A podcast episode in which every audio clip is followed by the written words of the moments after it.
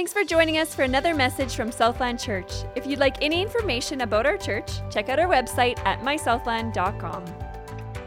Last week, Pastor Stefan uh, talked about the series on confident faith. And more specifically, he talked about knowing God for yourself personally and not just simply knowing about God. So this week, I'm going to piggyback a little bit off that, and we're going to continue on. And, uh, but really, I want to ask you guys a question before we get started. And these are not trick questions. It's just something I want to see if we're roughly on the same page. Uh, anybody in here do you desire a deeper relationship with Jesus? Oh, good, most of you. That's a good thing, you're in the right place. Do you desire to grow in discernment? And discernment is not just simply knowing between right and wrong, but actually knowing between right and almost right. Who here wants to grow in that? Okay, good, many of you too. We are on the same page. So I'm going to go to Luke 6 and we'll start the message here. So, why do you keep calling me Lord, Lord? And why don't you do what I say? I will show you what it's like when someone comes to me, listens to my teaching, and follows it. It is like a person building a house who digs deep and lay a foundation on solid rock. When the floodwaters rise and break against the house, it stands firm because it was well built. But anyone who hears and doesn't obey is like one who built his house on the ground without a foundation. When the floodwaters sweep down against that house, it collapses into heaps of ruin. Now, I know this is a very famous passage.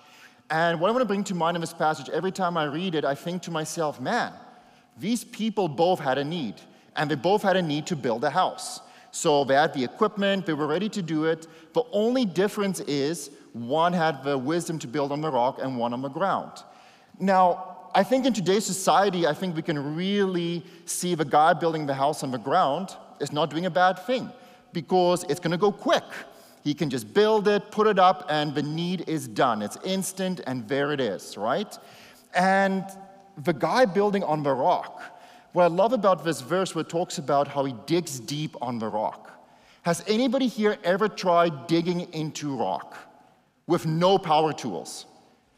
It is nearly impossible, right? And I can only imagine when the guy's building his house on the ground, he's looking at the guy just hammering away, chiseling away this rock while his house is not being built. And must think, what is this guy thinking? He's not even starting in his house, he is building, he's trying to chisel away at this rock to lay a foundation. But scripture then here talks about without a foundation, when the floodwaters came and stuff, the other house would wash away. And again, on rock, that house is not going to move. So, I want to talk about the fundamentals today, and I want to tell you a story. And, moms, most of you in here, I know you don't like football, and don't worry, I'm with you on that. But this is a football story, okay? And it is the only one I could find that kind of, I heard it a while ago and I thought it's quite inspirational. But I am with you on the fact is I'm not a big sports person. But the story is good. So back in 1960, the Green Bay Packers uh, played their last championship game. And in the championship game in the fourth quarter, they lost the game. And the reason they lost the game is because they tried all these new fancy plays and they tried doing all these uh, uh, fancy tackles and stuff, which did not work out. And what happened in the end is they lost the game and they choked. So in 1961, there's a coach named Vince Lombardi, and he came on board and stuff, and he addressed his team. So the team was standing there. It's the first day of practice. He stood there and he held up a football. And he said, Gentlemen, this is a football. This is how you tackle a person. This is how we play the game of football. Now, I can only imagine how these guys felt. It's not like they're new at it, they've probably been playing the game for most of their lives. And I mean, they made it to the championship, which is better than the Jets do, I hear, these days, right? So, so they're a really good team, but they lacked in the fundamentals. So, what happened next? They taught the fundamentals, they played the fundamentals, went back to basics, they worked on their foundation. And while they were doing this, get this in the next seven years, they won five championships, three of them in a row, and they never lost a championship game again under Coach Vince Lombardi. So the basics and fundamentals are important, not just for us as Christians, but even the world can see it. So if I can steal inspiration from the story, church, this is a Bible. It contains 66 books. It's divided up into two parts Old Testament and New Testament. It was written over 1,500 years by 40 different authors. This book is the authoritative Word of God. It is accurate and inspired by the Holy Spirit. This Word is something we can adapt every single day for our lives. And I want to share you guys a piece from our website on what we say and what we believe in. You can go read it on there too. But it says this The Bible is God's unique revelation to all people. Under the supernatural guidance of the Holy Spirit, human authors wrote it as it was originally given. It is the inf- infallible Word of God and the supreme and final authority on all matters which it teaches. No other writings are vested with such authority.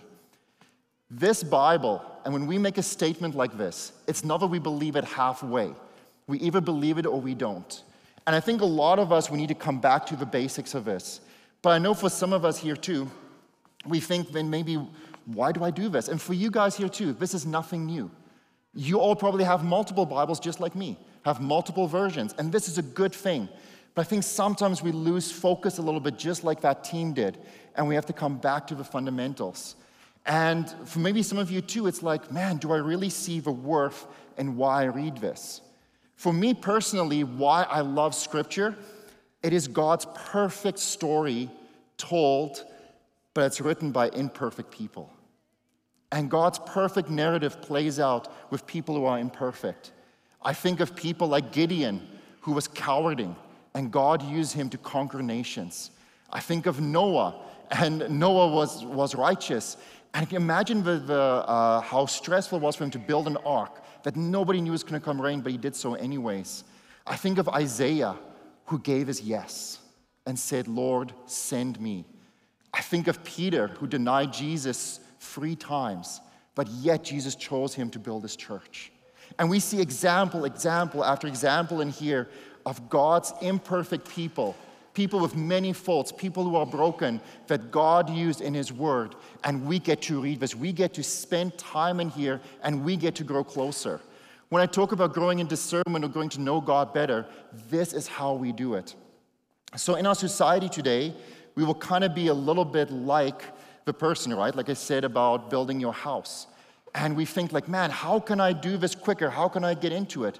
But you know what? There's a study by Barna, and they show that almost 30% of Christians today never open their Bibles outside of church. It just simply stays there. And that's a staggering stat. And I said that stat's only growing because today, today's day and age, we don't see the value in this anymore. And there's many things we can do this, and this can be a whole message series by itself on how we can do this better. But there's two things I want to focus on today, just purely for the sake of time we have here. And the first thing I want to focus on is our approach. How do we approach the scripture? And a good word for that is method. What methods do we use to get here? Because I think sometimes we will say, Oh, I tried it, been there, done that. Oh, I've tried reading the scripture, I just don't get it. Because sometimes for you, you look at this and you say, Where do I even start? It is so big. Or I read it and it's too complicated and I don't understand what it's saying. And I think it's because our approach sometimes to scripture we can change. So it starts with methods. And we all have methods in our lives for many different things methods in how we wash the dishes, methods in how we have fun. But I'm going to share a story here because it's Mother's Day uh, about my mother in law. And uh, one day we walked into church here, we by the main entrance. My kids were there. We walk in and we walk past an elderly couple. And as we walk past the elderly couple, my son turns around and say, "See ya, losers!" And I look at my son. I'm like, "What?" So we pull him aside, and I'm like, "What came over you? What happened?" And he and he said, well, we passed them. We're the winners, we're the losers. And I'm like, that is not okay. So, as any good parent, what do we do? We ask this question Who taught you that? And he looks at us, Nana. I'm like, what? I'm like, no, there's never she would teach you this. So we approach Nana and we ask, so, did you tell the kids about losers and winners? And she's like, Oh, I have a story for you guys. So while they were driving back, and it was a long trip, about three hours drive, they were playing a game to keep the kids engaged. Because the kids, you know, needs engagement. So as she's driving down the road and she passes people, she'll say, We're the winners, we're the losers. So they played this game for about three hours, okay? And they were entertained, they loved it, and I'm assuming traffic was slow, right, Mom? If you passed everybody, so. But here's the conundrum I have now today. When I drive with my son, and people keep passing me, he thinks I'm a loser. So if you see a cop pull me over, I'm innocent, okay? I'm trying to make my kid think I'm a winner, so that's why. But methods, right? We all have methods on how we approach something, approach something fun or anything in our lives. And in the same way, there is a method in how we spend time in the Word. So, most commonly, most of us approach the Word by reading it because we are visual learners. We'll go through this, we'll read it, and we will retain the information in here. My son is a visual learner. Uh, a couple of, this is a couple of months ago, we're trying to teach him how to do math, especially fractions. And he's not getting it, and my wife went and she cut him some stuff to make fractions, just not getting it. So one day, because my wife is brilliant and smart and she is way more invested on kids than I am, she got him a math book that teaches the kid how he can do this by reading it himself. So we gave a math book to him, and get this, he does fractions now because he's a very good visual learner. So, and this is how many of us are. We read scripture naturally, like my son. For me, though, I'm an auditory learner, okay? When, when I go read a book, man, five minutes in, I am thinking of something else. I am not focused anymore, and my mind starts wandering, and I retain very little actually of what I've read. So I have learned that I'm an auditory learner, but I always felt guilty but I can't go to scripture and listen to it. So, this is a while ago now, uh, it was during the prayer and fasting month. God convicted my heart, and He said, I want you to listen to the scripture when you have free time. I'm like, okay, Lord. And again, I felt a bit uncomfortable with it. But then I, I read something online, did a study on this. Before the 1600s, most people, how they were exposed to the word, was by listening, was by people reading it, priests and monks, because Bibles just were not available as they are today. So then the Lord said, okay, I want you to start listening to it. So I downloaded an audio Bible of Audible, and that's what I'm doing now. I'm listening to the Bible more. And just a quick caveat it doesn't replace my devotional time, but I'll get into that in a second. But see, the thing is, too, when King James translated the Bible in, uh, I think it's 1603 or something, he translated the Bible into English. Did you know he told the scholars the Bible should sound good? And apparently, they would read the Bible out loud to one another so that it would sound good because most people were illiterate. So when they read it to others, they would understand clearly what's going on. So when I've been listening to the Bible recently, um, when I read, I'll read a couple of chapters in a day, and it's good, but I kind of miss out on the overall story sometimes. And by listening, I can go through scripture a lot faster. So when I get in my car and I drive to work, which is not far, I'll listen to scripture a little bit. And this last while, we just went for a holiday and we're driving, I could listen to chunks. And I was going through Genesis. And what struck me out of Genesis, listening to it, is how God cares about family. How Jacob and Esau were separated for what Jacob did to Esau, and rightfully so, like Jacob did horrible things to him, but how Esau embraced him back. And then right after that, the story of Joseph and how his brothers cast him out. And when I read scripture, I'll get stuck on pieces like the dreams and so forth, which is good things to get stuck on, and we should. But when I got the story from a far, further perspective and I see how Jesus redeemed the relationship between Joseph and his brothers and his family, and this theme in Genesis starts sticking out to me But when I listen to it about how God cares about family and God cares about my family. So, again, when we do this, we are not, I'm not replacing now and saying, oh, when I drive to work, that's my devotional time. No, that's not what it comes down to. Let's get back to Luke 6, and I'll show you guys what I mean with this.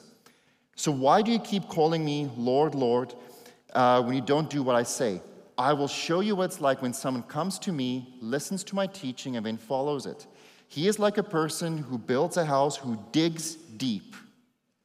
Someone building a house who digs deep and lay a foundation on solid rock. So, how do we dig deep? It is using multiple methods. It's being willing to change our methods. So I'm an auditory learner, but I still read.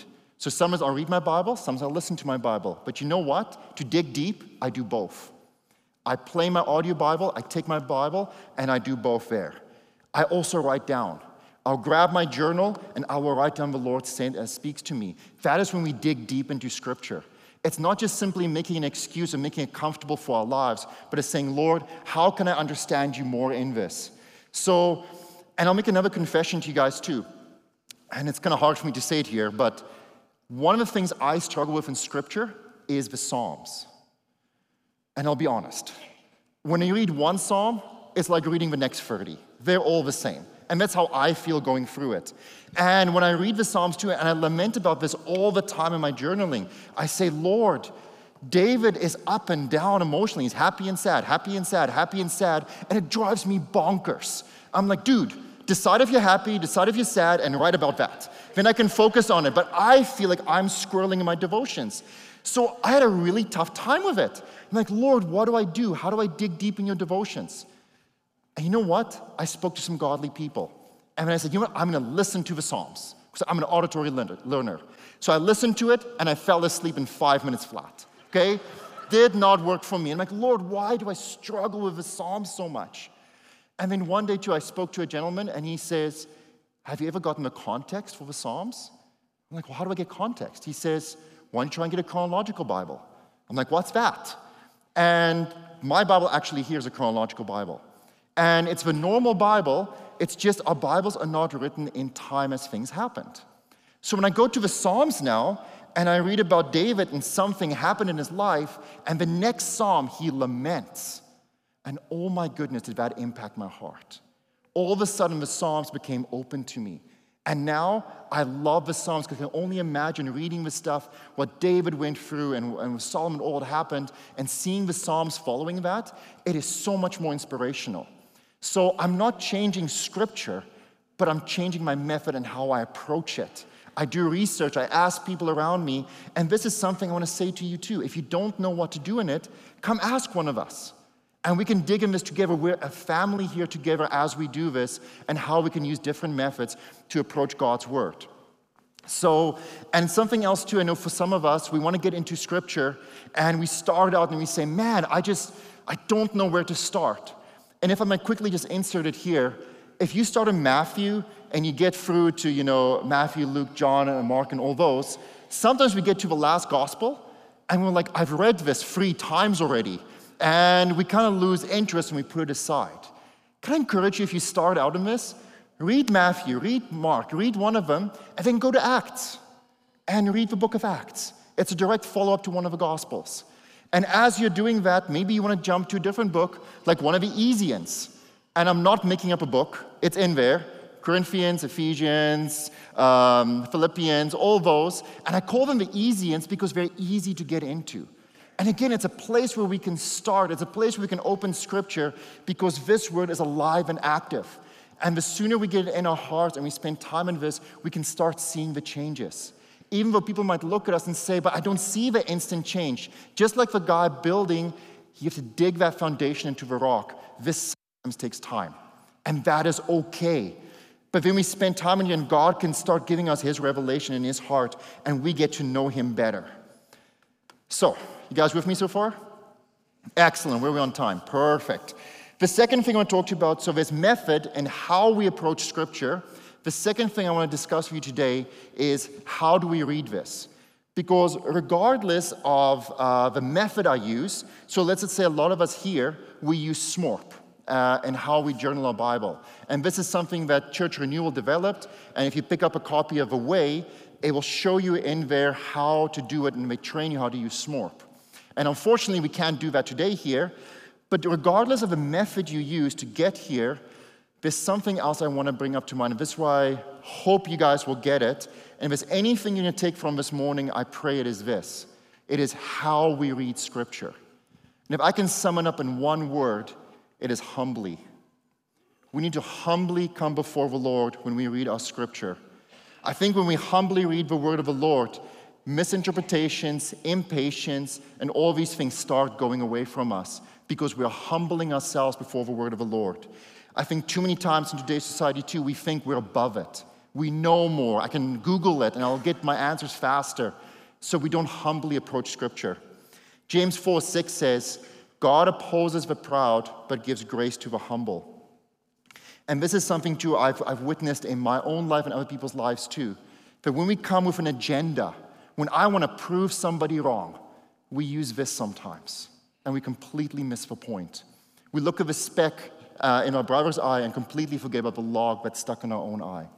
This is something when we approach humbly, we can start examining our own hearts and dig deep and see what to do next. I want to share a story with you of a couple that was in my office, and um, they gave me permission to share this, but I won't name them. Uh, they came and sat down, and they had many marriage issues. But unlike other couples, when they sat down, oh my goodness, the husband threw Proverbs 31 immediately out that my wife doesn't live according to Proverbs 31. And the wife said, Oh, but you don't live according to Ephesians 5. And I'm like, Oh my goodness, how am I going to keep up with this? So when they sat down, and if any of you ever come to my office and sits down, I point to a sign. And the sign in my office says this um, I am not a counselor, but we can go to Jesus together. Okay? And that's because I am not a counselor. I don't know where to take you in your marriage, but we can go to Jesus together. So I encourage this couple okay, guys, I can see that you're in the scripture. How about we humbly approach scripture and see what God wants to say to me? Yeah, that did not work. So they both dismissed it, and uh, to make a very long story short, um, I tried helping with a few things, but of course it didn't work, and they left my office. So about a month later, uh, two months later, the husband called me up and says, Can he meet? And when he came into my office, he sat down. I can see he was very uh, distraught and teary eyed. And I thought, Man, did they split up? What happened? And he says, I was wrong. I'm like, What do you mean? He says, I was in my devotions last night and I was frustrated with my wife, and she's not just a godly woman and it's her fault. And I'm trying to get the word in her, but she's not listening. And he opened his Bible and he read in Matthew 23 13, and it says this but woe to you, scribes and Pharisees, hypocrites, for you shut the kingdom of heaven in people's faces, for you neither enter yourselves nor allow for those who enter would go in. And he said, I'm a hypocrite. I tried shoving the Bible in my wife's face so I have an easier life. And he said these words I'm a coward. So when we sat there and we prayed, and he says, Where do I go from here? And you know what we did? We went through scripture together, and I said, You know what, man? I love Romans 12.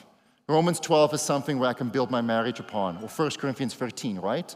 And he says, Show me. So we went there and he started applying things. And you know what? It was maybe a couple of months later, we can see the transformation in their lives.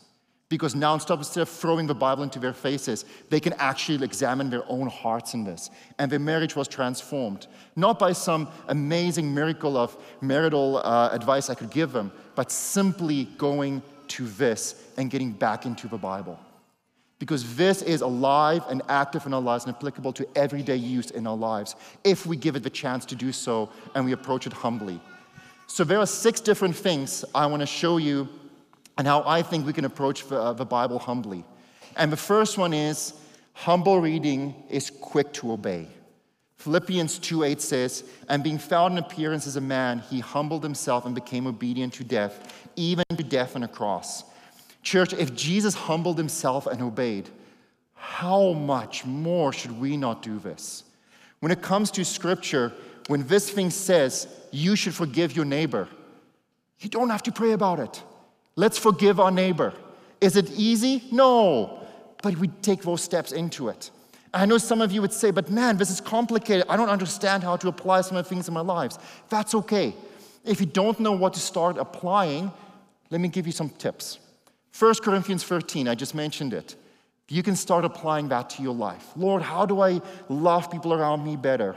Or maybe, let's go to Galatians 5, the fruit of the Spirit love, joy, peace, patience, kindness, goodness, faithfulness, gentleness, self control. These are things we can apply to our lives, and we have to do very little prayer on God, should I do it? But change our prayers into Lord, how do I apply this? How do I take this word, and how can I apply it to my lives? And you know what? Even things like Exodus 20. Let's go old school, the Ten Commandments. And let's just look at one don't commit adultery. If we would all do that one thing, can you imagine how different our world would be today? No more pornography, No more affairs, no more sex trade, rape, any of those things. If we take that one thing and we start applying into our lives and we're obedient, we need to be quick to obey in Scripture instead of saying, I'll do it tomorrow. Oh, that's for my wife. That's not for me. But we need to look at our own lives and say, Lord, how do I apply this quickly? Number two, humble reading is complete dependence on God. Isaiah 66, 2 says, I, the Lord, have spoken. I will bless those who have humble and contrite hearts, who tremble at my word. Even we can look at it this way too. We need to tremble before God's word and treat this with respect and not just something else we add on. But I really want to focus on here, and I don't want to intentionally ruffle feathers, but if I have to, it's okay. Sometimes we come to this and we rely on podcasts. We relied on this new author and his amazing book. And we get filled by this guy's podcast. Because, oh, every week this guy's podcast comes on, I feel filled. And can I just give a danger to that? This is supposed to fill us. This is supposed to be the place we go to where this invigorates me, not somebody's podcast, not this new author's book that comes out. We have to go back to the offer because this speaks life into our lives instead of relying on human interpretation of this. And again, are books bad? No. I have Audible. I have many books on there. I listen to books all the time. And podcast, I'm not too much into them yet. But the thing is, with that, here's the thing are podcasts bad? No. I have many friends, godly people who listen to them. Just getting our priorities straight. This comes first. This is where we get filled. And if a podcast pushes you more into this, awesome. Keep listening to that podcast. And that is fantastic. So, and the thing too is with this, sorry, one other thing I almost forgot to say. When it comes to when we listen to other authors or speakers or even podcasts and stuff, uh, somebody said this the other day and it really made me think. They said it's not always what these people say, but it's a lot of times what these authors do not say. And I'll be honest with you guys, I'm not smart enough for that. When people, I don't know what to listen for in that. So, also, the way I can play it safe and make sure when I have God's Spirit inside of me is when I come to this, because I don't have to worry about what this doesn't say. I can just take it for as it is and apply it into my life. So, number three, humble reading is being teachable. Proverbs 13:10 says, "Pride only breeds quarrels, but wisdom is found in those who take advice." And this is where we can start growing in discernment. This is where we can come to this and say, Lord, teach me. I want to know your ways. There's a lady I uh, used to meet with. Uh, she's since moved out of the province, uh, but I quickly emailed her and asked her to share the story. But what she would do is she would come to my office. She was in her 80s, and I was perplexed why she came and saw me. Uh, but she said she just wants to pray with me. And I said, You have such a wisdom and discernment. Where did, where'd you get that? Is that a gift that God gave you? And she said she always wanted discernment, she always wanted wisdom. And she prayed, and one day another lady came to her and shared something very simple. Every day, she would go to the book of Proverbs, and whatever the date is, she would read that proverb. So today's the 14th. I bet you tonight she will read Proverbs 14. And she says she plows through the Proverbs. Does she do it every night? No. But she does that above her devotions. Above her time, right before she goes to bed, she dives into God's Word. And she said she's been spending time with Proverbs, and every time she goes through it, she can feel more of that settling into her heart. And again, that's another method, right, of how we can approach God's Word, is saying, okay, I'm to go to bed tonight instead of watching YouTube on my phone or again a podcast. How about we take in a proverb that God can speak to us? And there's many other books too of the Bible we can go to for that. But number four, oh, so I keep forgetting one thing too. One thing my wife has been doing with our kids, with discernment, Parents, because we just dedicate some beautiful kids here, we can be discernment detectives with our kids. Whenever something comes up in a movie or show we watch, we can bring it back to Scripture. What does the Bible say about that? Where do we take our kids from and we can be discernment detectives with them? Number four, humble reading is putting others' interests before ours. And that's already the story I told you guys earlier. But Philippians 2 3 says, Do nothing in a selfish ambition or vain conceit, but in humility consider others more better than yourselves. So, this is again something we can come to like that couple did when my husband realized I was just trying to change my wife for my own benefit. Number five, humble reading is checking your heart. Psalms 139 says, Search me, O God, and know my heart. Try me and know my thoughts, and see if there's any grievous way in me, and lead me into way everlasting. And again, in today's world, too, right? We say, trust your feelings. That's Star Wars, and that's Luke Skywalker, okay? That is not the Christian lifestyle we live. Scripture shows us that our heart is most deceptive. It's actually coming into this and not following my heart or my feelings, but aligning my heart and my feelings where Scripture goes. Wherever Scripture goes, I say, Lord, let my heart and my feelings align with this. And it is amazing with certain things when we're like, oh, I don't know how to feel about this.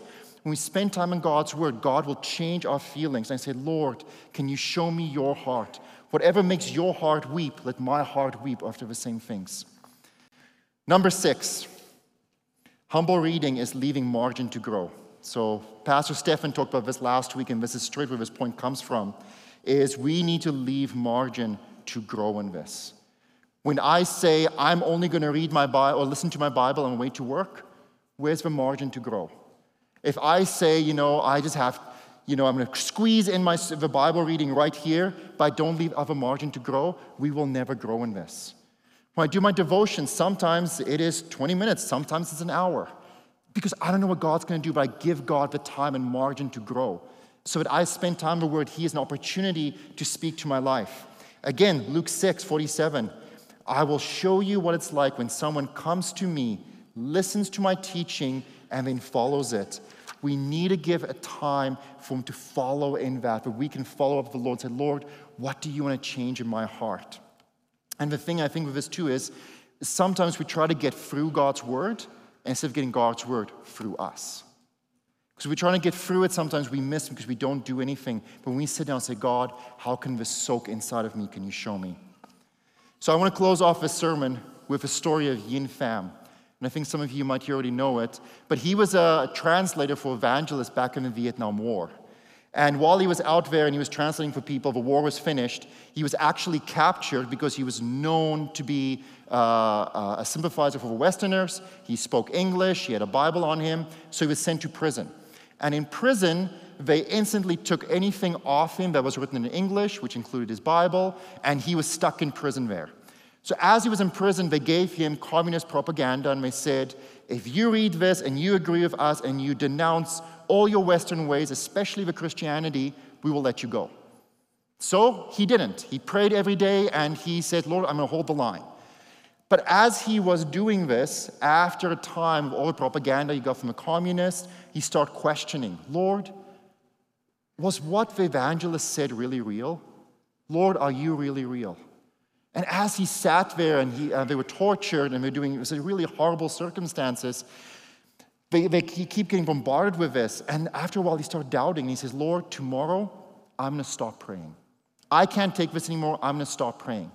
So the next day came and they gave him latrine duty because every morning they get some duties to do. And latrine duty is the worst possible job in this prison because you get to go and clean out all the buckets, all the toilets by hand.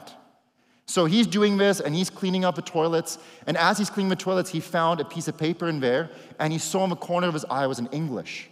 So he grabbed it and he cleaned the excrement off it. He washed it, put it in his pocket. And that evening, he laid in his uh, bunk cell, he had a small light and he opened it up and he read it. And it was from Romans 8.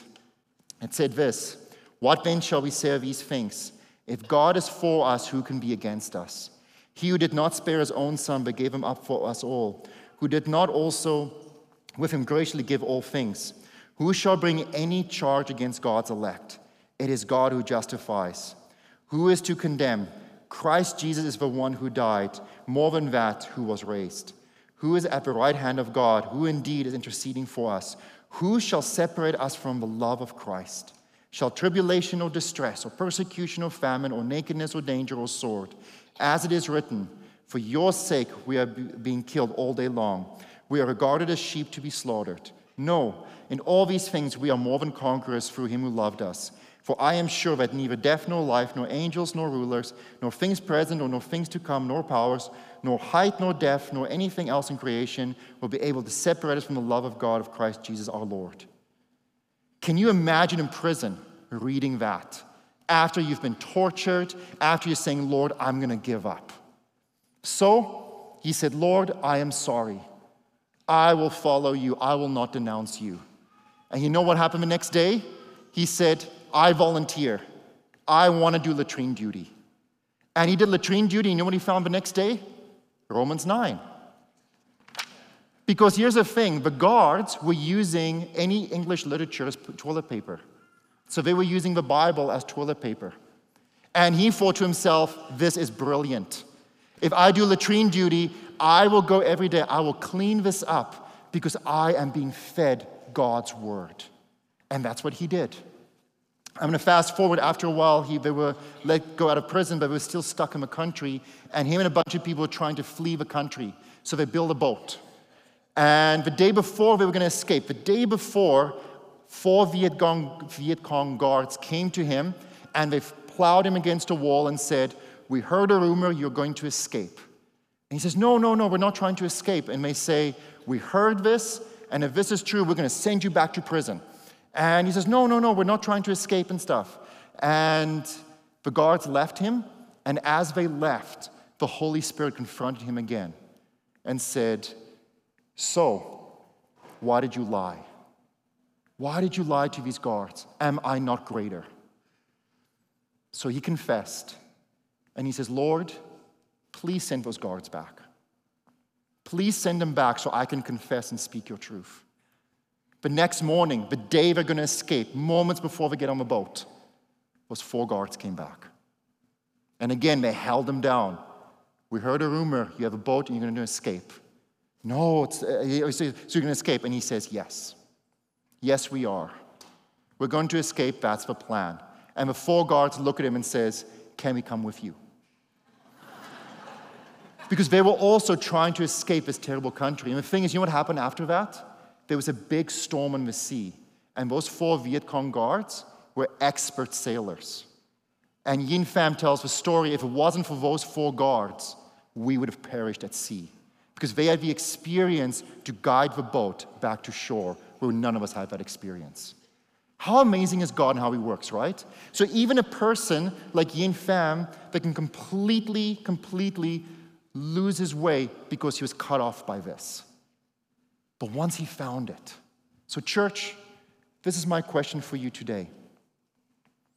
Are we humbly reading the Bible every day? Are we taking this and saying, Lord, what do you want to teach me? Like I said, for Yin Pham, who was a strong Christian, it only took some time before the enemy started poisoning his mind, before the enemy took root in his heart and he started disbelieving everything else, because this is foundational and core to our lives. So, as we go through this and we put the pieces back together, in this dark world we live in today, Psalm 119, your word is a lamp unto my feet. This word in this world today, we don't know how to approach, lights our path and lights our way. So, my challenge to you again, we go to Luke 6. I will show you what it's like when someone comes to me, listens to my teaching, and follows it. He is like a person building a house who digs deep and lays a foundation on solid rock. When the floodwaters rise and break against that house, it stands firm because it was built well. So, my challenge to you is this summer. Summer is here, and summer is wonderful, right? And summer, so many of us, we struggle to come back to this. But can I encourage you to change your methods? Maybe you should make a fire early in the morning and go out and spend time in the Word of God by the fireside. Maybe there's something else. I don't know what it is. That's what I do sometimes in the mornings. I make a fire, go outside, spend time in God's Word, and then shower and come back to church here. I don't know what God's going to speak to you in this, but I want to give you an opportunity this morning where we're going to pray and say, Lord, what should I change in my life? Lord, I want to listen. I want to dig deep into this.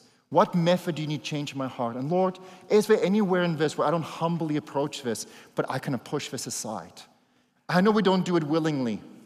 We do it because life is busy. But, church, we cannot afford not to spend daily time in this. Our time is short. I know we don't have a lot of time, but we're running out of time very fast. So, I'm going to pray for you and ask for Holy Spirit to speak to you and say, what does He want you to do next? What is the next step for you this summer? And a method you can change, or there some place where humbly you to approach scripture, scripture differently? So, Jesus, I thank you so much this morning that we can come before you. And Lord, first of all, I want to confess that I don't put enough emphasis on your word. That, Lord, I push your word aside and I'd rather listen to somebody else. I confess that. And Jesus, I ask you this morning, during this summer, during this next year, is there a method you want to change? Lord, maybe I need to get started. Where should I get started, Jesus? I ask, Holy Spirit, would you please speak to us now? Would you give each one of us here now that next step of where we need to go in your word and how we can grow closer to you? And I thank you for that.